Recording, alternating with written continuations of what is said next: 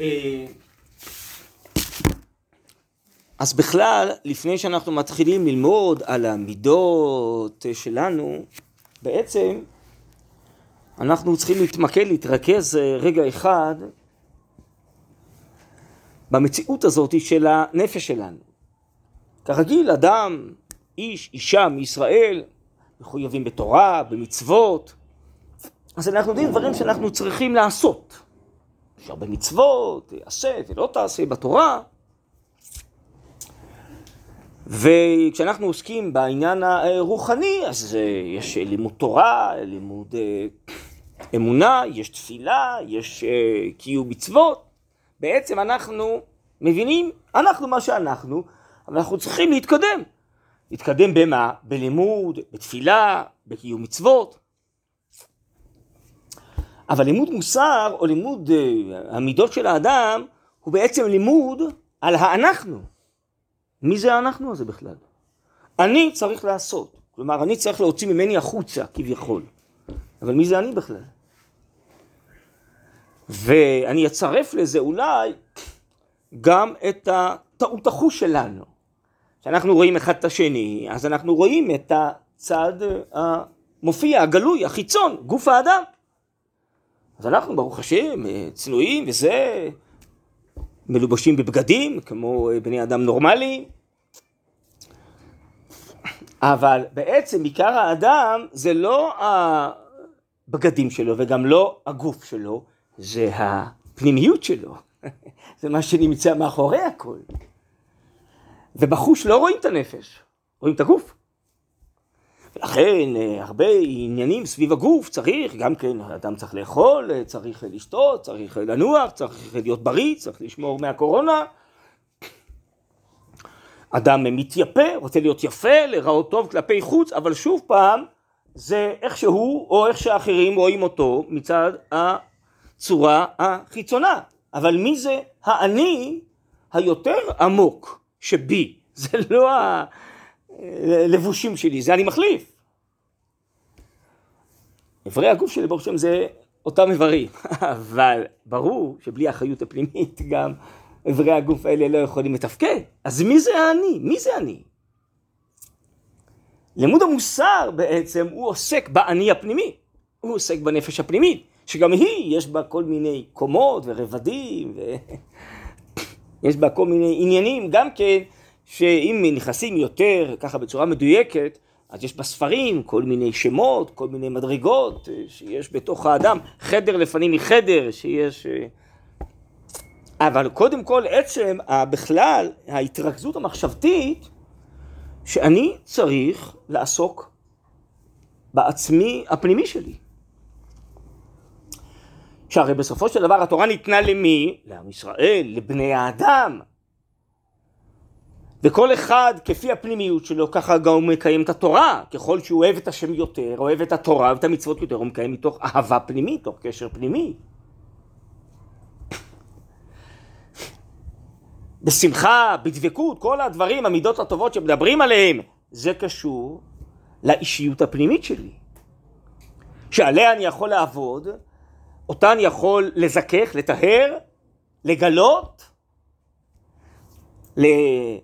להיות מודע לאחרת עם מה שהייתי מודע קודם. בקיצור, במילים אחרות, כשאתה לומד הלכה, אתה לומד הלכות, אתה לומד מה אתה צריך לקיים, מה צריך לעשות בבוקר, מה צריך לעשות בשבת, או מה לא לעשות. כן, אבל בלימוד הזה בעצם אנחנו אומרים ללמוד על עצמנו. מי אני? כמה שאנחנו מסוגלים, בסוף הרבה דברים יהיו נעלמים מאיתנו, כי באמת זה דברים עמוקים מאוד, החיות הפנימית האלוקית שבתוך האדם. אבל לפחות מצד התנ"ך והנבואה מן השמיים והפסוקים ודברי חז"ל, הם יגלו לנו איזה תכונות אמורות להיות לאישיות הפנימית שלי. מה באמת טבעי לי, מה באמת בריא לי כאדם בצלם אלוקים, או כיהודי יהודייה מישראל. בקיצור, במילים אחרות, הלימוד הזה הוא התבוננות פנימה. ובכלל באמת אה, מתוך זה שאני מחשיב את הפנימיות שלי. ולעיתים בני אדם עסוקים כל כך בהרבה עניינים שהם רוצים לקדם את העולם, נכון? לבנות את העולם, לבנות את המדינה שהם חיים בה. אפילו יהודי או יהודייה מישראל. מה שהתחלתי קודם, הם אומרים, אני צריך לעשות הרבה מאוד מצוות, יש לי הרבה פעולות, אני צריך לבנות סוכה, אני צריך לשמור שבת, אני, צריך, אה, אני צריכה להדליק נרות שבת, אבל מרוב העיסוק במה אני צריכה, אני פחות עסוקה במי אני. איך אני מגלה את העצמיות שלי, איך אני משנה את עצמי לטובה, איך אני מקרבת את הפנימיות שלי אל השם. זה תחום שמכיוון שלא רואים את הנפש מול העיניים, אז פחות עוסקים בזה.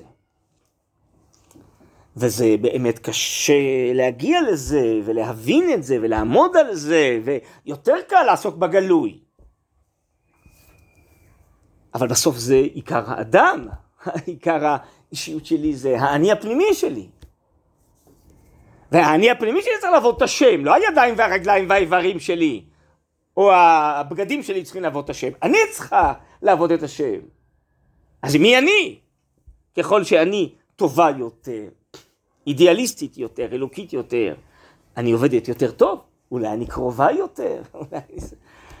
בקיצור, אז רציתי היום ממקורות קצת לפתח את ההתבוננות הזאת על העצמיות הפנימית שלנו, קודם כל, לפני שבכלל מתחילים לעסוק באילו מידות אה, צריכות להיות לאדם ובאיזה צורה לקנות אותם, שבזה עוסק ספר מסילת ישרים והוא יסביר את זה בהקדמה. אבל חשבתי לעשות הקדמה להקדמה, בואו רגע אחד קצת נתבונן בעצם המציאות הזאתי שאנחנו לא כל כך רגילים לעסוק בה בגלל אני חושב חלק מהסיבות שאמרתי עכשיו, אולי עוד סיבות שמסילת ישרים מביא בהקדמה.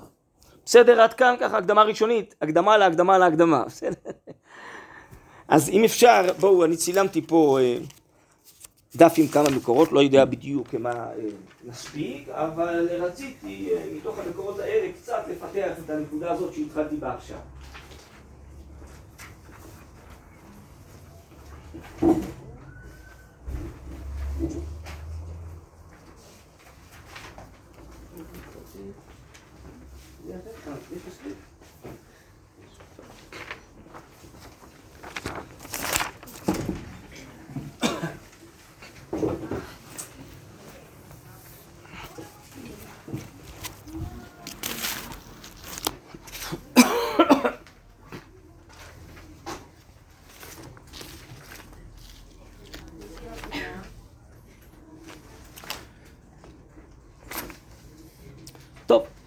בואו נלך כאן אה, שלב שלב, גם פה יש אה, כמה שלבים, אבל זה הכל סביב מה שדיברתי עד עכשיו.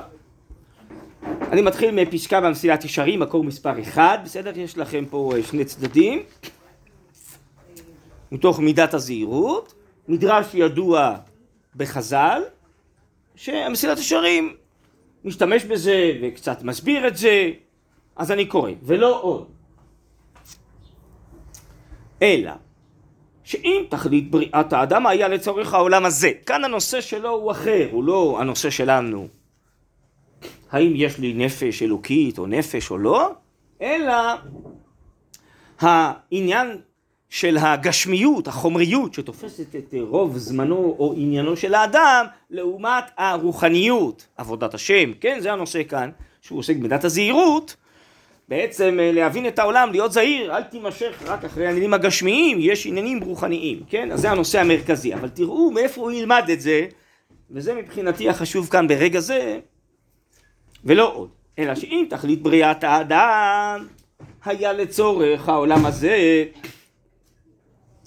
לא היה צריך מפני זה שתנופח בו נשמה כל כך חשובה ועליונה אם נוצרנו רק בשביל ליהנות בעולם הזה, יכול להיות שבעלי החיים בשביל זה הם נוצרו, ככה לפחות באופן גלוי.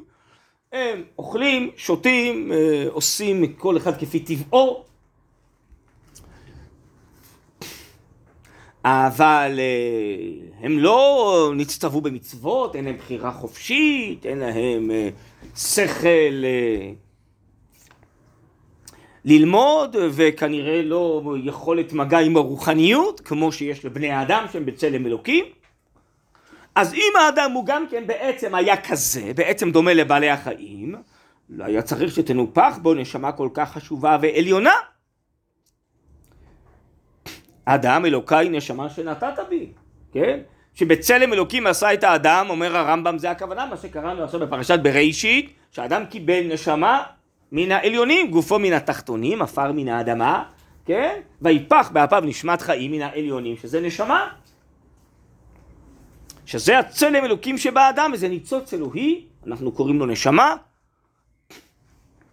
שנמצא בתוך האדם, אז האדם הוא בעצם מגע, מפליא לעשות, כפי שאנחנו רגילים אה, להסביר את לשון הברכה בסוף אשר יצא, רופא כל בשר ומפליא לעשות, פלא שהרוחניות נקשרת לגשמיות, למרות שזה שני דברים שונים. ועוד יותר מזה, בלשון הברכה, שברא באדם לקווים, לקווים חלולים חלולים, אם יש רוח בבלון, אז כל זמן שהבלון סגור, הרוח נשמרת. אתה שם סיכה, הרוח יוצאת. אדם בכל זאת יש לו נקבים נקבים, חלולים חלולים, והרוח נשארת, זה פלא, מפליא לעשות עצם הקשר בין נשמה לגוף, וקל וחומר שלמרות שאנחנו כאלה, הנשמה נשארת בגוף, זה פלא. איך עניין אה, גשמי ורוחני נמצאים ביחד. טוב, אבל לא נתמקד עכשיו ב...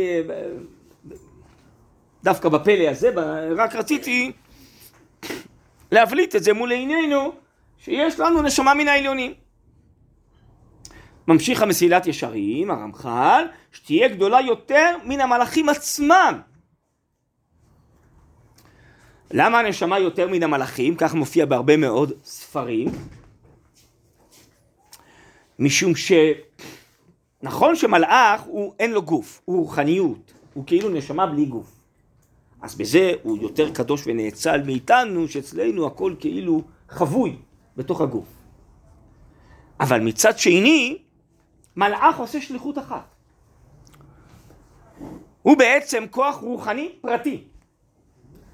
ומה המושג של צלם אלוקי? מסביר תלמיד הגר"א, רבי חיים מוולוז'ין בספר נפש החיים, שכמו שהקדוש ברוך הוא, הוא בעל הכוחות כולם, תמצית, מקור לכל החיים ולכל הכוחות, כפי שקראנו בפרשת בראשית, ככה אדם באופן תמציתי, יש בו יכולות של כל הבריאה וכל הברואים. תמצית כל הכוחות כולם.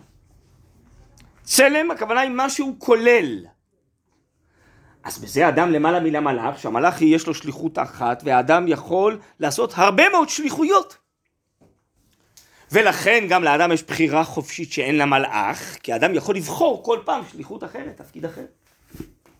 טוב, אז עוד פעם זה גם נושא גדול, האדם לעומת המלאך, באיזה עניינים האדם גדול מן המלאך. בסדר? גם זה לא הנושא שלנו המרכזי ברגע זה, אבל עצם העניין רציתי רק להבליט שיש באדם נשמה אלוקית עליונה, שהיא אפילו למעלה מן המלאכים, ביכולות מסוימות שיש לה. אז אם כן, עכשיו הוא שואל, בשביל מה קיבלנו את הנשמה הזאת? כל שכן שהיא אינה מוצאה שום נחת רוח בכל עינוגי זה העולם. כי הנשמה היא משהו אלוקי. ענייני העולם הם מועילים לגוף שלנו. אדם נהנה מהאכילה, נהנה מהמנוחה, מהשינה, זה כל מיני עניינים שקשורים לגוף שלו. עולם הבא, חז"ל אומרים, אין בו לא אכילה ולא שתייה. אז הדברים האלה שייכים לגוף. אז אה, אם נוצרנו עם נשמה, בשביל מה קיבלנו נשמה? רק בשביל הצרכים הגשמיים או ההנאות הגשמיות? בשביל זה לא צריך את הנשמה כל כך עליונה שתהיה. והוא מה שלימדונו זיכרונם לברכה מדרש קהלת זו לשונם. בסדר? בואו נקרא עכשיו את המדרש קהלת הזה. וגם הנפש לא תמלא. זה הפסוק בספר קהלת. מה הכוונה? הנפש לא תמלא. תכף תראו שמה שהוא יביא בשם חז"ל, שהנפש שלנו היא מן העליונים, תמיד היא שואפת ליותר. כיוון שהיא מן האינסוף, היא שייכת לאינסוף. אז האדם, כשהוא אוכל, אז בסוף הוא לא יכול לאכול יותר, נכון? הוא שבע כבר, יכול יותר הוא יקיא, נכון? כי יש לאדם יכולות מוגבלות, גם דברים שהוא נהנה מהם. אבל הנשמה שמן העליונים היא מן האינסוף. והיא לכן תמיד צמאה ליותר ויותר לאינסוף. על זה חז"ל אמרו, צדיקים להם מנוחה, לא בעולם הזה, לא בעולם הבא, ילכו מחי אל חי, כי יש לנו נשמה שהיא קשורה, היא יונקת, היא ניצוץ של האינסוף. אז הגוף הוא מוגבל, הנשמה בלתי מוגבלת. בסדר, זה העיקרון של המושג הזה, הנפש לא תמלא. אתה לא יכול להגיד, זהו, סיימתי. תמיד אפשר להתקדם, מעלים בקודש ואין מורידין, עוד יותר ממה שהיה קודם. אני קורא עכשיו את המשל של חז"ל, בטח אתם מכירות את זה, משל למה הדבר דומה? לעירוני שנשא בת מלך. עירוני, כפרי, אם יביא לה כל מה שבעולם, אינם חשובים לה כלום. שהיא בת מלך. אז הנשמה היא בת מלך מן העליונים. הוא יביא לה את כל מה שיש בכפר.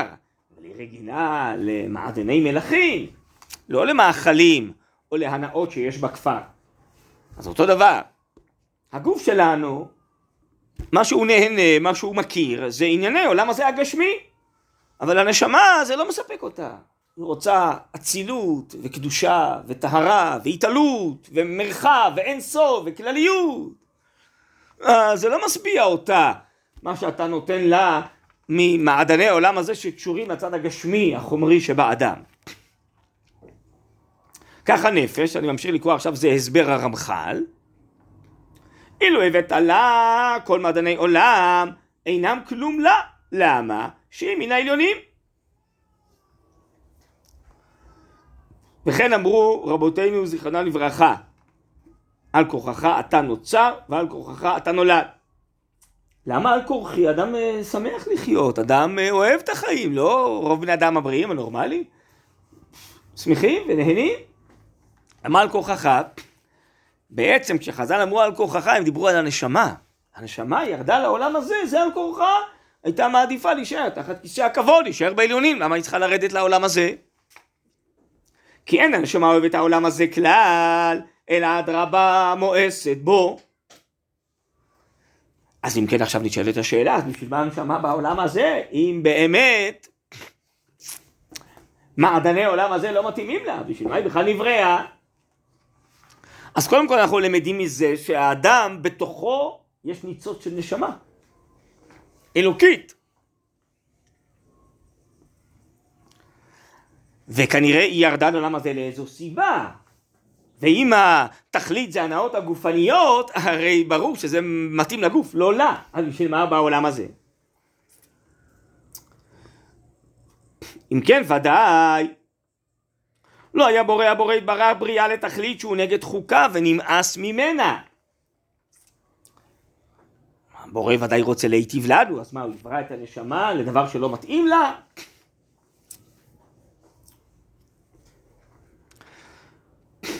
אלא בריאתו של האדם, למצבו בעולם הבאי, ועל כן ניתנה בו נשמה זאת, כי לה ראוי לעבוד, ובה יוכל האדם לקבל השכר במקומו וזמנו, שלא יהיה דבר נמאס לנשמתו בעולם הזה, אלא אדרבה נאהב ונכבד ממנה, וזה פשוט. בקיצור, יש איזו עבודה רוחנית בעולם הזה, שהיא תביא את האדם לעולם הבא, והיא מתאימה לנשמה. אז אנחנו נתונים בתוך איזה כלי שנמצא בעולם הזה נקרא גוף. וכדי שהכלי יתפקד צריך לאכול, לשתות, לנוח, אבל בסוף, בתוך הכלי הזה גרה, מתגוררת, בת מלך מן העליונים, נשמה. ולה יש תפקידים מעבר להכרח הזה של האכילה והשתייה. בלי זה היא לא תוכל לתפקד. אבל בסוף זה אמצעי, זה לא המטרה, זה לא התכלית, זה הכלי. אדם לוקח איזה כלי, הוא רוצה אה, לאכול מרק. בלי הכלי המרק יישפך. הוא לא יכול להחזיק את המרק בידיים, אז הוא צריך כלי. טוב, אז מה הכלי זה העיקר? הכלי זה רק האפשרות לאכול את המרק, נכון? מחילה על הדוגמה. אבל אנחנו בעצם, הגוף שלנו הוא כלי. כלי קודש, כלי נאמן, כדי שהנשמה תהיה בעולם הזה. אבל היא עצמה עיקר, ויש לה תפקיד. היא צריכה להתעלות, צריכה להתקדם, צריכה לעבוד, צריכה לעשות. ואז היא תוכל לעלות בעצמה, היא תוכל להגיע לעולם הבא, במקומות אחרים אומר הרמח"ל היא תוכל להעלות את עולם הזה, הרבה תפקידים יש לנשמה. שוב, זה לא הנושא שלנו עכשיו, אבל רק רציתי להתבונן מתוך הפסקה הזאתי, שברור שיש ה, בתוך האדם נשמה, ואנחנו מחוברים בגוף הנשמה. והכלי, הבסיס, ה, כן, שאנחנו נתונים בתוכו, זה הגוף, אבל העיקר בסוף זה הנשמה הפנימית, האלוקית. ומכיוון שהיא במדרגה מאוד עליונה יותר מן המלאכים, והיא ודאי לא נבראה וניתנה בגוף שלנו סתם, אז ודאי שאנחנו קודם כל צריכים ללמוד עליה. מי היא, מה תכונותיה, מה תפקידה, ואיך אנחנו יכולים לשכלל אותה, להעלות אותה, לזכך אותה, לטהר אותה, לעזור לה לעשות את תפקידה. אז כבר אני חושב זה מה שנקרא ממרכז אותנו, שם אותנו באופן יותר ממוקד להבין שנכון שיש העולם הזה וברוך השם יש פירות וירקות היום בארץ ישראל ויש מאכלים ויש הרבה דברים טובים וכל זה אבל זה אמצעים בסוף כדי שהנשומה תוכל לעבוד. כדי שהפנימיות שלי תוכל לפרוח לצאת לפועל, להתקדם, להתעלות. בסוף הכל מוכוון לזה. מה זה זה? הדבר שלא רואים בחושים לא רואים בעיניים, הנשמה הפנימית שיש בי. וזה קצת מתסכל כי בסוף העיקר זה מה שלא רואים. מה שרואים זה הטפל צריך להתרגל לזה, מה אני יכול לעשות? ככה השם עשה. אני רק מנסה להסביר מה המציאות. רוב בני אדם הם מתמקדים בעצם בטפל ובעיקר, נכון? הם מייפים את הגוף, הם רוצים להיות עשירים, רוצים שיהיה להם הרבה כסף, כן? ורוצים שיהיה להם בית יפה ומכונית יפה, מצוין, אבל זה הכל אמצעי. נו, מה המטרה? מתי מגיעים למטרה? הוא עוסק 120 שנה רק באמצעים, נו, מתי יגיע למטרה? בסוף, יכול להיות שהרבה בני אדם עוסקים באמת באמצעים, בהכנות, אבל מפספסים את העיקר. אם לפי החשבון הזה, וזה החשבון שהרמח"ל זה חשבון שכלי, שהוא מסביר לנו פה במידת הזהירות, שמע, בואו בוא נעשה חשבון, מה, הדברים האלה יש גם לבעלי חיים. במה אנחנו נבדלים מבעלי החיים? יש לנו בנשמה אלוקית. טוב, אז כנראה שהיא העיקר, והכל נוצר כדי שהיא תוכל, אה, זה כמו שאנחנו אומרים, יש אה, בית ספר, הילד בא לבית ספר, אז אה, שמה יש מורים, יש חדרים ממוזגים, לא יודע מה, העיקר שהוא יוכל ללמוד, עושים את כל האמצעים שהוא יוכל ללמוד, בסוף אז הלימוד של הילד, לא, כל הדברים זה הכנות, צריך בניין של בית ספר, צריך מיזוג, לא יודע מה, יש מקומות שיש ארוחת צהריים, בסדר, הכל בסוף זה שהילד והילדה ילמדו, לא? אז כל זה כלים, נכון? בעולם הזה יש הרבה מאוד כלים. לפעמים מרוב כלים, איך אומרים, מרוב עצים שולחים את היער, נכון? מרוב יער שוכרים את העצים, לא, איך אומרים? מרוב עצים שוכרים את היער. עכשיו, מרוב כלים בסוף, כלים, כלים שונים, בסוף שוכחים של מה בכלל יצרנו את כל הכלים האלה. אז מרוכזים בכלים, כלים יותר יפים ויותר יפים ויותר ויותר יפים. נו בסוף, אבל בשביל מה כל זה? יש פה במדרש רבה על בראשית, שאחרי קהילת האדם הראשון, שנאמר לאדם, קוץ ודרדר תוציא, תצמיח לה וכולי, שאדם נעשה עבד מחודן לצרכיו, זה הביטוי של המדרש. כאילו עבד נרצע צריך לעבוד הרבה מאוד שעות, וגם בשדה, פעם הכל בכל, בקלות היה יוצא, אחרי חטא האדם, התקללה האדמה וזה, נו, כוס ודרדר, צריך uh, לעבוד מצאת החמה, צאת הנשמה, החקלאים עובדים מאוד קשה, ויש גשם ואין גשם, וזה, בקיצור. אז בסוף האדם משקיע המון המון המון באמצעים. כדי שאתה יודע מה תגדל משהו, כדי שיהיה מה לאכול, וכולי, נו בסדר, אבל כל זה אמצעים, אבל מה, מה, מה, מתי נגיד למטרה? מה המטרה? בסוף המטרה זה אנחנו. המהות שלנו, הפנימיות שלנו. אולי אני אוסיף עוד מילה אחת שהיא קשורה אה, פה להמשך. אה, הרב קוק אומר בהרבה מאוד פסקאות, גם העולם התרבותי, הנאור, הטכנולוגי, המדעי, המתקדם של היום, הוא עוסק הרבה מאוד בכלים, באמצעים. הוא לומד על העולם, הוא מגלה את היכולות, בטכנולוגיה הוא משפר, עושה את הכל מהיר ויעיל וכולי, אז הוא עוסק המון בכלים, אבל הוא קצת שכח גם לעסוק באדם, להיטיב את הפנימיות של האדם, לעסוק בצלם אלוקים שבאדם, לעסוק שהרצון שלו יהיה יותר טוב, יותר אידיאלי, יותר אלוקי. פעם נכנסתי לאיזה בית ספר, ביקשו ממני לתת שיחה, בית ספר לא דתי, לתת שיחה לצוות של ההוראה. משהו בנושא חינוך, לא זוכר בדיוק את הנושא. עכשיו, יכולתי להעביר איזה שיחה ככה, אתם יודעות לצאת ידי חובה ולהגיד איזה משהו, אני רב וזה, ביהדות, בדברי תורה וזה. החלטתי שאני רוצה לדקור את, ה... לדקור את הנושא ככה, לגשת ישר לנושא. אז שאלתי אותם, זה היה בית ספר תיכון, תגידו לי, כמה מגמות יש לכם פה בבית ספר במידות טובות? כמה מגמות יש לכם באידיאליזם? כמה מגמות... בהתחלה הם היו בשוק, לא הבינו בכלל מה אני שואל, מה... אחרי זה כולם התחילו לצחוק. למה? שאלתי, מה, למה אתם צוחקים? במה יש מגמות? בפיזיקה, מתמטיקה, אנגלית? טוב, בדברים הפחות חשובים. ומה הם בדברים החשובים? בזה אין מגמות. שם כולם באותה רמה. שבכלל לא לומדים. לא, לא לומדים על הנושאים האלה. מי נמצא בבית הספר? ילדים, לא? ילדים יש להם נפש, לא? צריכים להיות מחונכים, משרד החינוך, לא? הם צריכים uh, לעסוק, להיות יותר אנשים יותר טובים, לא? נו, בהטבת האדם. כמה מגמות יש? במידת הטוב של האדם, איך מגדלים את הטוב של האדם. אז אמרתי להם, מה, מה, מה, מה הנושא המרכזי בבית הספר? זה לא הנושא נפש האדם, נפש הילד? מה, לקנות ידע? זה כבר מזמן, אפשר לקנות ידע בהרבה צורות. בשביל זה צריך את בית הספר, לקנות ידע, יש היום מאגרי מידע, יש זה... נכון, מה... אני לא יודע בדיוק מה אצלכם, אבל אני יודע, אצלי הילדים, הם למדו לבחינות בגרות בחודשיים האחרונים, אה, בשבועיים האחרונים, אה, בשעתיים האחרונות, לא יודע מה, ובסוף הם עשו את הבחינות בגרות. בשביל זה צריך את כל השנים, אה, שש שנים, לא יודע כמה ללמוד את החומר לבחינות הבגרות. הרי ברור שבעצם זה לא הנושא המרכזי, מה כן הנושא המרכזי? אה, זה, טוב, זה בסדר בכלל לא דתי וזה, אבל הם היו בשוק כאילו בכלל מזווית אחרת של הסתכלות. אמרתי, מה, מה התפקיד בית הספר בכלל? מה זה שמרטפייה פה? מה, מה התפקיד בבית הספר? לא לעשות אנשים יותר טובים? עזבו עכשיו תורה, סתם בעלי מידות טובות, בעלי דרך ארץ, אנשים טובים, תורמים למדינה, אידיאליסטים, עזבו, לא משנה עכשיו, אני לא באתי להחזיר בתשובה, זה פה לא הדתה, לא באתי להחזיר בתשובה אף אחד. אבל, בשביל מה הילדים בעצם נמצאים פה? מה התכלית שהם נמצאים בבית ספר? טוב, אז בכוונה רציתי לעורר קצת למחשבה, כאילו, לכיוון אחר קצת. אז אם זה נושאים חשובים, למה, למה, כאילו, הקבצות עושים דברים החשובים, ככה אני מבין, לא, אולי אני לא מבין טוב, אבל נראה לי, כן, בשביל לקדם את הילדים, משהו יותר טוב, כל אחד במקום שלו. אז כנראה שזה הדברים החשובים, מתמטיקה ואנגלית ופיזיקה, זה הדברים הכי חשובים, מי אמר? מי קבע? טוב, אבל שוב, זה נגזרת, זה הזכרתי בשם הרב קוק, שכבר לפני מאה שמונה בזמנו, הוא כתב שלא מעט, הוא חושב שהתרבות מפתחת, איך היא, הוא אומר, היא עוסקת בקליפת החיים. היא לא חודרת לתוך החיים. הוא כותב, בזמנו על המדע והטכנולוגיה שלנו, שהיה הרבה פחות מפותח מאשר היום.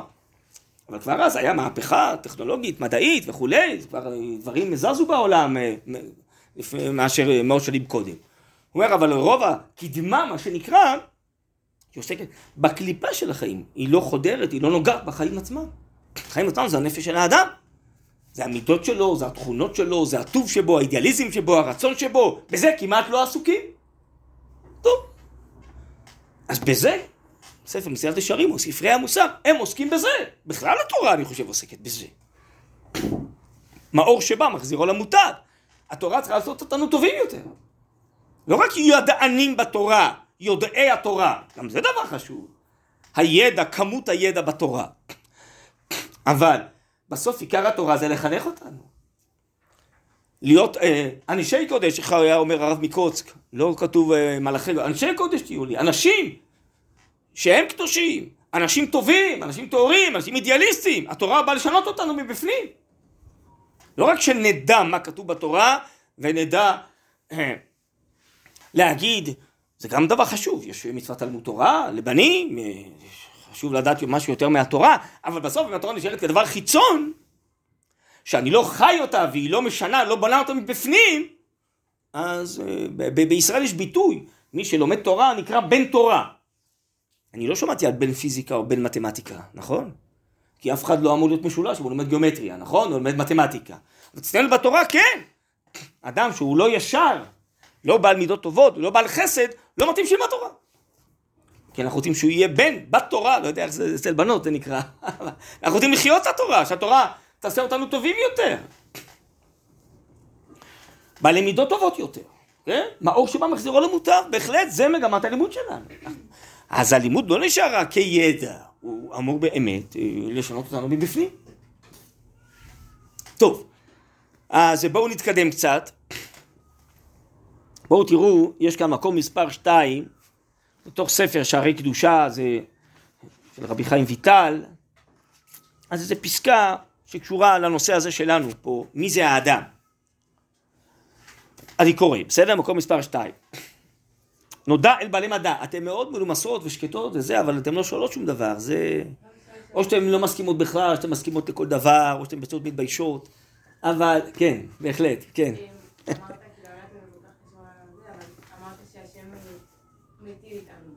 מה הוא? מיטיב. רוצה להיטיב איתנו. אה, כן. אז למה בכלל מביא את הנשמה שלנו למצב המורכב הזה? זה קצת... נכון. הגמרא עונה על זה שאין התינוק מגיע לעולם הבא, אלא אם כן הוא נולד בעולם הזה. זה מין איזה סדר אלוקי מיוחד, שדווקא העולם הזה והבחירה החופשית שנמצאת כאן, היא גורמת לאדם להתעלות. אם הוא היה נשאר בעולם הבא, היה נשאר באיזה מדרגה אחת שבה הוא נברא. הבריאה בעולם, הלידה בעולם הזה, יכולה לגרום לנשמה לעילוי ולהתעלות שהיא לא הייתה מגיעה אם היא לא הייתה עוברת בעולם הזה. בסדר? זה מין תשובה כללית שמופיעה בחז"ל, מופיעה ברמח"ל, אבל באמת זה נושאים עמוקים שאנחנו מנסים לגעת בהם, שיכול להיות שעד הסוף, עד הסוף, כנראה שלא נצליח להבין. אנחנו מאמינים שיש ברוך הוא יודע מה שהוא עושה והוא טוב לכל, אנחנו מנסים קצת להבין ממה שהוא עשה. אבל בנושא הזה שאת שואלת, אז ככה באמת מופיע, שדווקא בגלל הלידה בעולם הזה, הנשמה יכולה להתעלות ולהגיע למדרגות מאוד גבוהות שהיא לא יכולה להגיע בלי זה. כאילו כן, כן, כן. ומה שהיא תגיע, אם היא תבחר טוב, אבל יכול גם אדם לבחר רע. אם תבחר טוב, אז היא תגיע להתעלות מאוד עליונה, שהיא לא יכולה להגיע בלי העולם הזה. כן.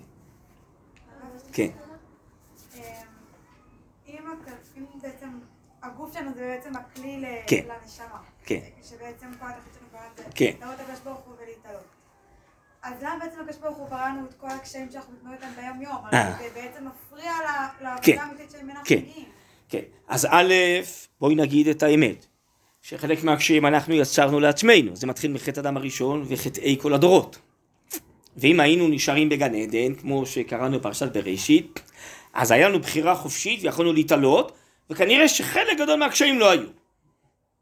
כן? מפני חטאינו גלינו מארצנו, כך אומרים בתפילת מוסף, נכון? אז אחרי שירדנו והתקלקלנו בעקבות החטאים, באמת יש הרבה יותר ניסיונות וקשיים שצריך להתגבר עליהם. אבל למה בכלל עצם לזה שנברא אדם גם בגן עדן? זה בעצם קשור לשאלה הקודמת, זה שיהיה לו בחירה חופשית, ובזכות הבחירה החופשית הוא יבחר, כמו שאמרתי קודם, שהוא יותר מן המלאכים כל פעם בדברים יותר ויותר ויותר ויוכל להתעלות. אז העולם הזה ניצור, נוצר בשביל הבחירה החופשית. אחרי שהבחירה החופשית בחרה לפעמים גם לחטוא, והיא הורידה את האדם, אז הוא יצא על עצמו קשיים, כמו שקראנו בפרשה, שבעצם תלדי בנים, כות ותדעת תצמיח לה, עכשיו הוא צריך להתגבר על ידי הבחירה גם על הקשיים. אז בעצם הקשיים הם סוג של. נכון, נכון.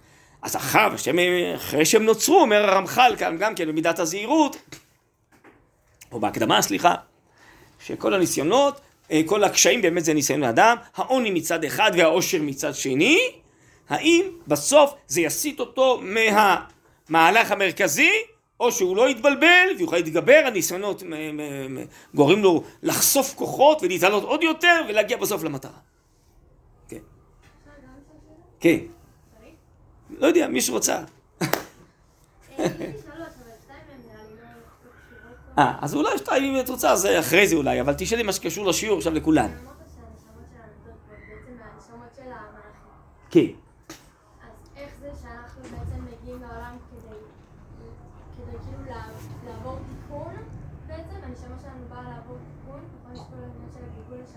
אה. אה, טוב, זה לא כתוב פה מה שאת אומרת. לא זה לא כתוב פה. מה שהרמח"ל יענה לשאלתך, כי הוא אומר את זה במקומות אה, נוספים, זה שבזכות זה שהאדם נוצר בעולם הזה, דווקא עם הגוף וכולי, הוא יכול להעלות איתו את העולם שלא יכולים המלאכים, כי הם רק במדור המלאכי העליון. דווקא מי שבא במגע עם דברים פחותים, פרטיים, חומריים, הוא יכול גם לפעול עליהם, להעלות אותם, שזה האדם נברא בעולם הזה. כדי לתקן דברים, לא רק את עצמו, לתקן את כל העולם, וזה המלאכים לא יכולים לעשות. אבל זה, אבל הם שלמים, כאילו, ואנחנו. כן? הם שלמים מצד עצמם, אבל העולם לא שלם.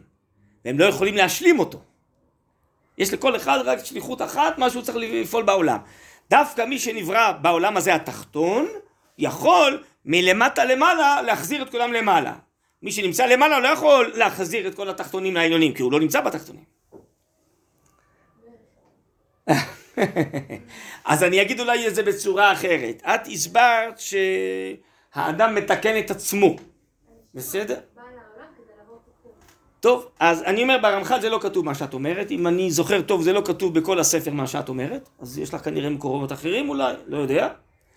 ברמח"ל כתוב שאדם נברא בעולם הזה כדי לשנות את העולם הזה לטובה. בסדר? לא את עצמו, אלא לפעול, לתקן את העולם הזה. אז הפוקוס הוא על תיקון העולם, ולא על נכון, נכון. כן, נכון, כן. זה באריכות מופיע גם בפרק א' בפסילת ישרים וגם בפרק י"ט. בסדר? כן, עוד שאלות. עוד מישהי רצה פה לשאול, לא? תוך כדי, לא? כן.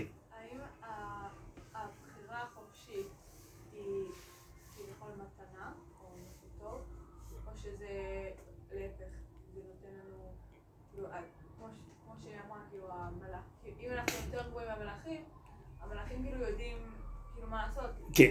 אז אני אענה לך אה, בשם הרמב"ם. צטט את הרמב"ם.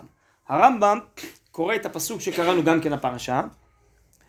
הן האדם היה כאחד, פסיק, ממנו לדעת טוב ורע. בסדר? אחרת מה שאנחנו מפסקים לרוב את הפסוק. אנחנו לרוב קוראים, אין אדם היה כאחד ממנו לדעת טוב ורע. הרמב"ם מפסק את זה בכמה מקומות. הן האדם היה כאחד, כיחידו של עולם. שממנו, מעצמו, הוא יודע טוב ורע. אומר הרמב"ם מה כוונת הפסוק? האדם הוא הבריאה היחידה שהכי דומה להשם יתברך. שיש לו בחירה חופשית, וכמו שהקדוש ברוך הוא יש לו בחירה חופשית, ומעצמו הוא מחליט מה טוב ומה רע ומה לעשות, גם האדם יש לו את היכולת של בחירה חופשית, ולכן הוא הכי דומה להשם והכי קרוב להשם. המלאכים אין להם את זה.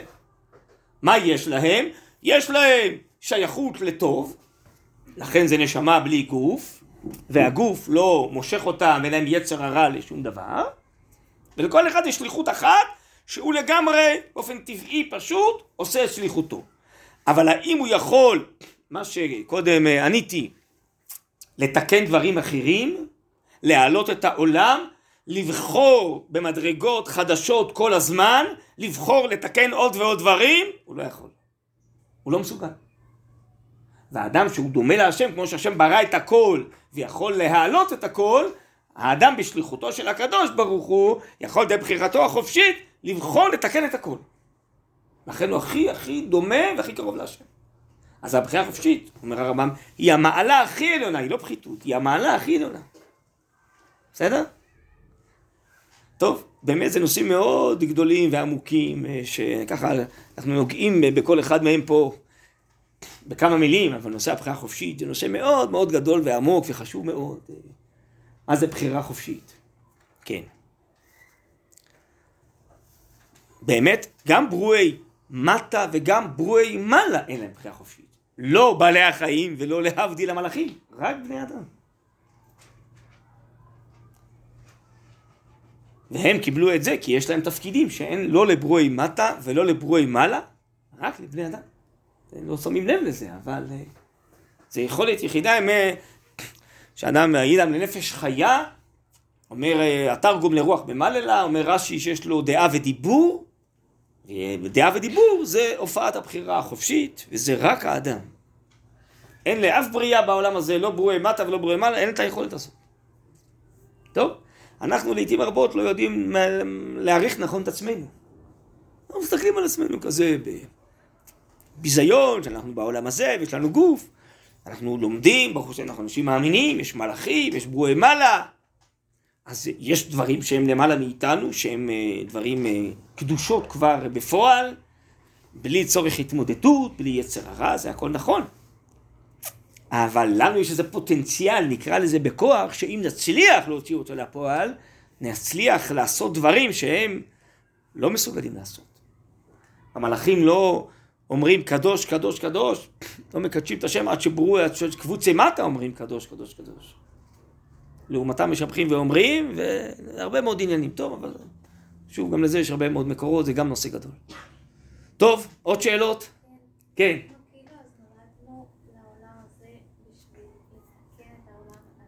כן, כן, כן, ממש כך. להפוך את עולם הזה לעולם הבא. מי אמר שעולם הזה ועולם הבא זה דברים כאלה נפרדים זה מזה? ככה רבינו רב צודה היה אומר שחז"ל דימו את עולם הבא לטרקלין ועולם הזה לפרוזדור, אז כן, עצמך בפרוזדור כדי שתיכנס לטרקלין, נכון? זה ידוע, נכון? זה המשל של חז"ל? נכנסים הביתה, יש איזה פרוזדור, יותר חשוך, כזה צר, ומגיעים לסלון, מה שנקרא, לטרקלין, שם יש כלים יפים, ספות, שולחן, הרבה אור, נכון? טוב, אבל קצת אור של הטרקלין, היה אומר רבנו הרב ציודה, חודר גם לתוך הפרוזדור, לא? נכון? נכון, זה לא אותו דבר, ממש לא, את צודקת. אנחנו צריכים לגרום לכך לפתוח את כל החציצות שיש בפרוזדור כדי שאור גדול מהטרקלין יחדור ויאיר גם את הפרוזדור. בהחלט. עד שאור חדש על ציון תאיר. האור נמצא כבר, הוא רק נמצא בטרקלין. אבל יש הרבה מסכים וחציצות בפרוזדור שלא נתנו את נאור להיכנס. אם אנחנו נסיר את החציצות האלה, כי עוונותיכם היו מבדילים ביני וביניכם, נאפשר לאור הגדול של הטרקלין לחדור כבר בעולם הזה לפרוזדור. ככה היו מברכים החכמים אחד את השני, עולמך תראה בחייך. תזכה כבר בחיי העולם הזה, תזכה להארת עולם הבא, שתאיר עליך. מה זה הנבואה, רוח הקודש, היו זוכים לה... זה מהארת עולם הבא, בעולם הזה, לא? אתם לא רואות, יש איזה חכמים, צדיקים, אנשי קודש, אתה רואה על פניהם איזה אור גדול, לא? אור של קדושה, לא? מאיפה מגיע האור הזה? זה מגיע מהעולם הבא. הרב, איך אנחנו יודעים איך נראה העולם הבא? אנחנו לא יודעים. לא נדע, הרמב"ם אומר, זה מכיוון שמשהו אלוקי, אנחנו נתונים בתוך המושגים גשמיים, אנחנו לא יכולים לדעת. אנחנו יכולים לדעת מה לא. אין בו לא אכילה ולא שתייה. מה כן? אנחנו לא יכולים לדעת. אז איך אנחנו יכולים להפוך את העולם הזה לעולם הבא? אנחנו רק יודעים דבר אחד, שיש בו הרבה מאוד אלוקיות. אז ככל שאנחנו נאפשר לאלוקיות להופיע פה, אנחנו יודעים שהעולם הבא גם כן משפיע וחודר לעולם הזה. אלוקיות יש שם. אם למשל, עשו לי משכן ושכנתי בתוכה. כל בית פרטי שאדם מקים שכינה ביניהם, הוא מאפשר לניצוץ של שכינה מהארת העולם הבא להופיע בתוך חייו. ככל שאנחנו יותר, זה הנושא שלנו, פותחים את הנפש שלנו, מזכחים אותה במידות טובות, ככל שאנחנו מקיימים יותר מצוות, שאנחנו אומרים עליהם אשר קידשנו במצוותיו, נאפשר לקדושה למלא את הנפש שלנו, למלא את הגוף שלנו, למלא את החיים שלנו. אז הארת העולם הבא תופיע בעולם הזה.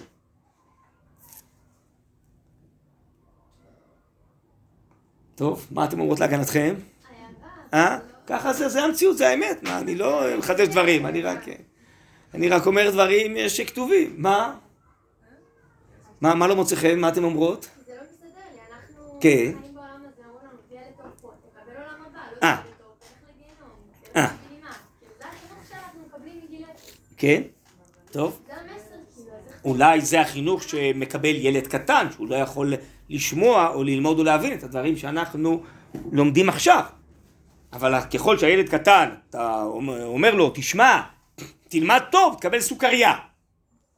מי רוצה לאכול סוכריה? דבר מגעיל, מה צריך לאכול סוכריה בכלל, נכון? אבל כשהוא ילד קטן זה נורא מתוק. אז בסדר, בתור ילד קטן זה מה שהוא מסוגל להבין. רק את המושגים האלה, זה, זה מושגים נכונים. אבל אומר הרמב"ם, שכלו רפה, הוא לא יכול להבין דברים יותר עמוקים. אבל ככל שהוא יגדל, הוא יוכל באמת להבין שההתעלות מתחילה ומגיעה כבר בעולם הזה, לא צריך לחכות לעולם הבא. כן, הוא יוכל להבין דברים יותר עמוקים מאשר הבין כשהיה ילד קטן, מה קרה? הוא יכול לעשות דברים לשם שמיים, לשם האמת, לא רק בשביל לקבל שכר. ככה הרמב"ם מסביר, הילד, למה הוא לומד תורה? כי בסוף הוא רוצה לקבל סוכריה. אז התורה זה אמצעי לסוכריה. אולי הסוכריה זה אמצעי לתורה? לא, בשבילו התורה זה אמצעי לסוכריה, כי שכלו בינתיים רפה, הוא לא יכול להבין מה חשוב, מה עיקר בחיים ומה טפל. אז אומרים לו, מה שאומרים לו, בסדר גמור, ילד קטן לא יכול להבין יותר. אבל אנחנו כבר לא ילדים קטנים, אנחנו יכולים להבין עוד קצת דברים יותר עמוקים, שזה פנימיות אותם דברים. דברים נוספים. מה את רוצה שכל החיים נישאר רק מה שנקבל, נעשה רק דברים בגלל שכר ועונש? רק בגלל אה, שמישהו ייתן לי איזה סוכריה? לא, נכון? אנחנו עושים דברים, אנחנו חושבים שהם חשובים, לא? הם ערכיים, הם אידיאליים. גם בלי שכר, לא בשביל שכר בכלל. טוב, זה ילד קטן לא מסוגל לתפוס. אז לכן זה שלבים, הכל נכון, אבל השאלה היא, לאיזה שלב מגיע האדם? בסדר? לא שמעתי שיש כזה דבר. לא, כשנסיים, נגיד עכשיו, בתוך הכלי הנ"ל, כאילו, כן. אתה מסיים את התפקיד שלך. למה יש, הרי למה שלמדנו פה שהנפש לא תמלא, שהיא אינסופית, למה לסיים? לסיים זה עניינים גופניים מוגבלים בעולם הזה. אבל העבודה שלנו היא רוחנית אלוקית, היא לא גופנית. אבל- לסיים הכוונה היא שסיימתי לאכול ארוחת בוקר ואני לא צריכה לאכול יותר. אבל אתה עוזב את עולם...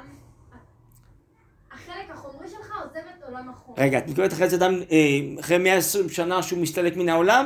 כן. זה מה שאת שואלת? הקדוש ברוך הוא החליט שהוא כבר סיים את תפקידו, עכשיו הוא צריך להמשיך להתעלות בעליונים. אה, צדיקים אין להם מנוחה, לא בעולם הזה ולא בעולם הבא. עכשיו הוא צריך להמשיך לפעול.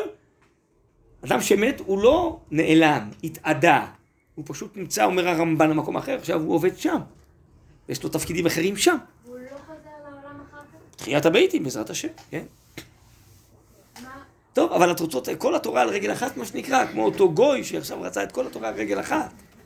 בואו נשאיר. פעם הגיע אלינו איזה חסיד חב"ד, חב"דניק, בשמחת תורה, הוא אמר לנו, אז עכשיו שמחים בתורה, זה נקרא כל התורה כולה על רגל אחד. מה זה רגל אחד? שמיני עצרת. נכון? רגל בפני עצמו. כל התורה על רגל אחת. ככה הוא הסביר לנו וורט כזה, בסדר? טוב, אני אומר לכם רק ככה, מילי דבדיחותא שלא תירתמו. כן, בסדר. עוד שאלות? אין שאלות, הכל ברור, או הכל לא ברור.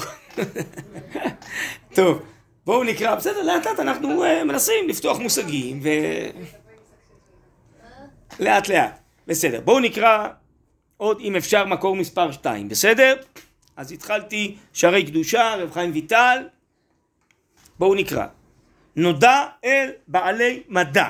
מדע הכוונה היא דעת, לא מה שנקרא המדע שלנו היום, מדענים, כן? בעלי מדע זה בעלי חוכמה. כי גוף האדם איננו האדם עצמו מצד הגוף. כי זה נקרא בשר האדם, כמו שכתוב, אור ובשר תלבישני, ועצ... ובעצמות וגיגים וגידים תשוחחני. כלומר, יש אני. אתה עטפת אותי, הלבשת אותי עם בשר, עצמות, גידים. אבל יש אני. מי זה אני? כן? משהו אחר, הפנימי, הרוחני, האלוקי, לא.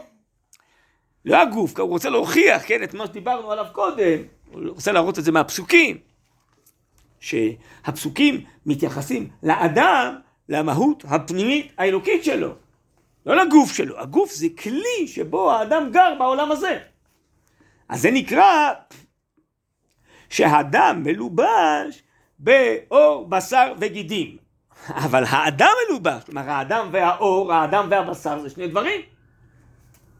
ועוד כתיב, על בשר אדם לא ייסח, כתוב לגבי הקטורת, שאסור uh, למרוח את זה וליהנות מזה על בשר אדם. אז איך קורא לזה התורה? בשר אדם. כלומר, הבשר של האדם. אז מי זה האדם? זה משהו אחר מהבשר. זה הבשר שלו, כן? זאת אומרת, תגיד, זה הבית שלו. בסדר גמור, אבל הוא והבית זה שני דברים, לא? בשר אדם. מזה הוא רוצה להוכיח, להראות, שבפסוקים המושג אדם זה הצלם האלוקי הפנימי שלו. זה הנשמה האלוקית שלו, נגיד, בלשוננו, כן? זה נעשה אדם בצלמנו כדמותנו. מה זה נעשה אדם? נעשה את הגוף שלו? לא, הגוף זה גם הלבוש לאדם. נעשה אדם בצלמנו כדמותנו, נברא ניצוץ אלוהי. נברא צלם אלוקים כזה, נברא נשמה בתוך העולם, שהיא תהיה בתוך גוף. אבל האדם זה הנשמה הפנימית, לא הגוף, שזה הכלי של האדם, בסדר? נמצא, הנה עכשיו המסקנה שלו, האדם הוא הפנימיות. אבל הגוף הוא עניין לבוש אחד. תתלבש בו נפש השכלית, אשר היא האדם עצמו. מה זה הנפש השכלית? זה הנפש האלוקית, זה מה שקראנו לזה קודם נשמה, בלשונו של הרמח"ל, שנופחה בו נשמה אלוקית. אז האדם זה הפנימיות, דהיינו הנפש השכלית, והגוף הוא הלבוש, לא הנפש השכלית. אשר, עוד פעם אני אקרא ברצף, נמצא עד ה... הוא הפנימיות. אבל הגוף הוא עניין לבוש אחד, תתלבש בו הנפש השכלית אשר יהיה האדם עצמו בעודו בעולם הזה. ואחר הפטירה יופשט מעליו הלבוש הזה, שזה הגוף, אבל יופשט מעליו, כלומר הוא ממשיך, האדם הוא נצחי, נשמתו נצחית, זה שהוא עכשיו מפליא לעשות קשר רוחני בגשמי בעולם הזה. זה שהשם החליט בינתיים שתהיה הפרדה בין נשמה לגוף, אז זה לא אומר שהנשמה נגמרת, נעלמת, לא, היא רק עכשיו בלי הכלי, בלי הלבוש. אחר הפטירה יופשט מעליו הלבוש הזה, ויתלבש בלבוש זך, נקי ורוחני, שזה בעולם הנשמות. עכשיו האמת צריכה להיאמר, שזה קשור למה שאמרנו קודם, כל זה זה שבכלל יש מיטה בעולם, בישראל, זה אחרי חטא אדם הראשון. מה אומרים על הקבר? לצערנו, בשעת הלוויה, שהשם יסיר חרפת עמו ישראל. מה זה חרפת עמו ישראל? זה שיש מוות בישראל. עם ישראל, בנים אתם להשם אלוקיכם, כמו שהשם נצחי, גם אנחנו אמורים להיות נצחיים, לא אמורים למות. למה תהיה תחיית המתים? כי כבר לא תהיה יותר הפרדה בין נפש לגוף, ואפשר יהיה לחיות לנצח, אם אפשר להיות מפליא לעשות 120 שנה, למה לא 240 או לנצח, נכון? אז בינתיים זה ככה. אבל מצד הטבע שנוצרנו, ואם לא היה חוטא אדם הראשון והיה יורד העולם אחריו, אז בכלל לא היה מוות. ובעזרת השם זה יחזור. טוב, אבל שוב, הנושא שלנו עכשיו זה לא תחיית המתים, אלא עצם ההתבוננות שעיקר האדם זה המהות הפנימית שלו, שבעולם הזה הוא נמצא בגוף, ובינתיים יש גם הפרדה בין נפש לגוף, ובעזרת השם לעתיד לבוא הוא יחזור. להופיע עם לבוש גם כן בעולם הזה. אבל האדם המהותי הוא נצחי והוא ממשיך גם כשנפסק החיבור בינתיים בעולם הזה בין נפש לגוף.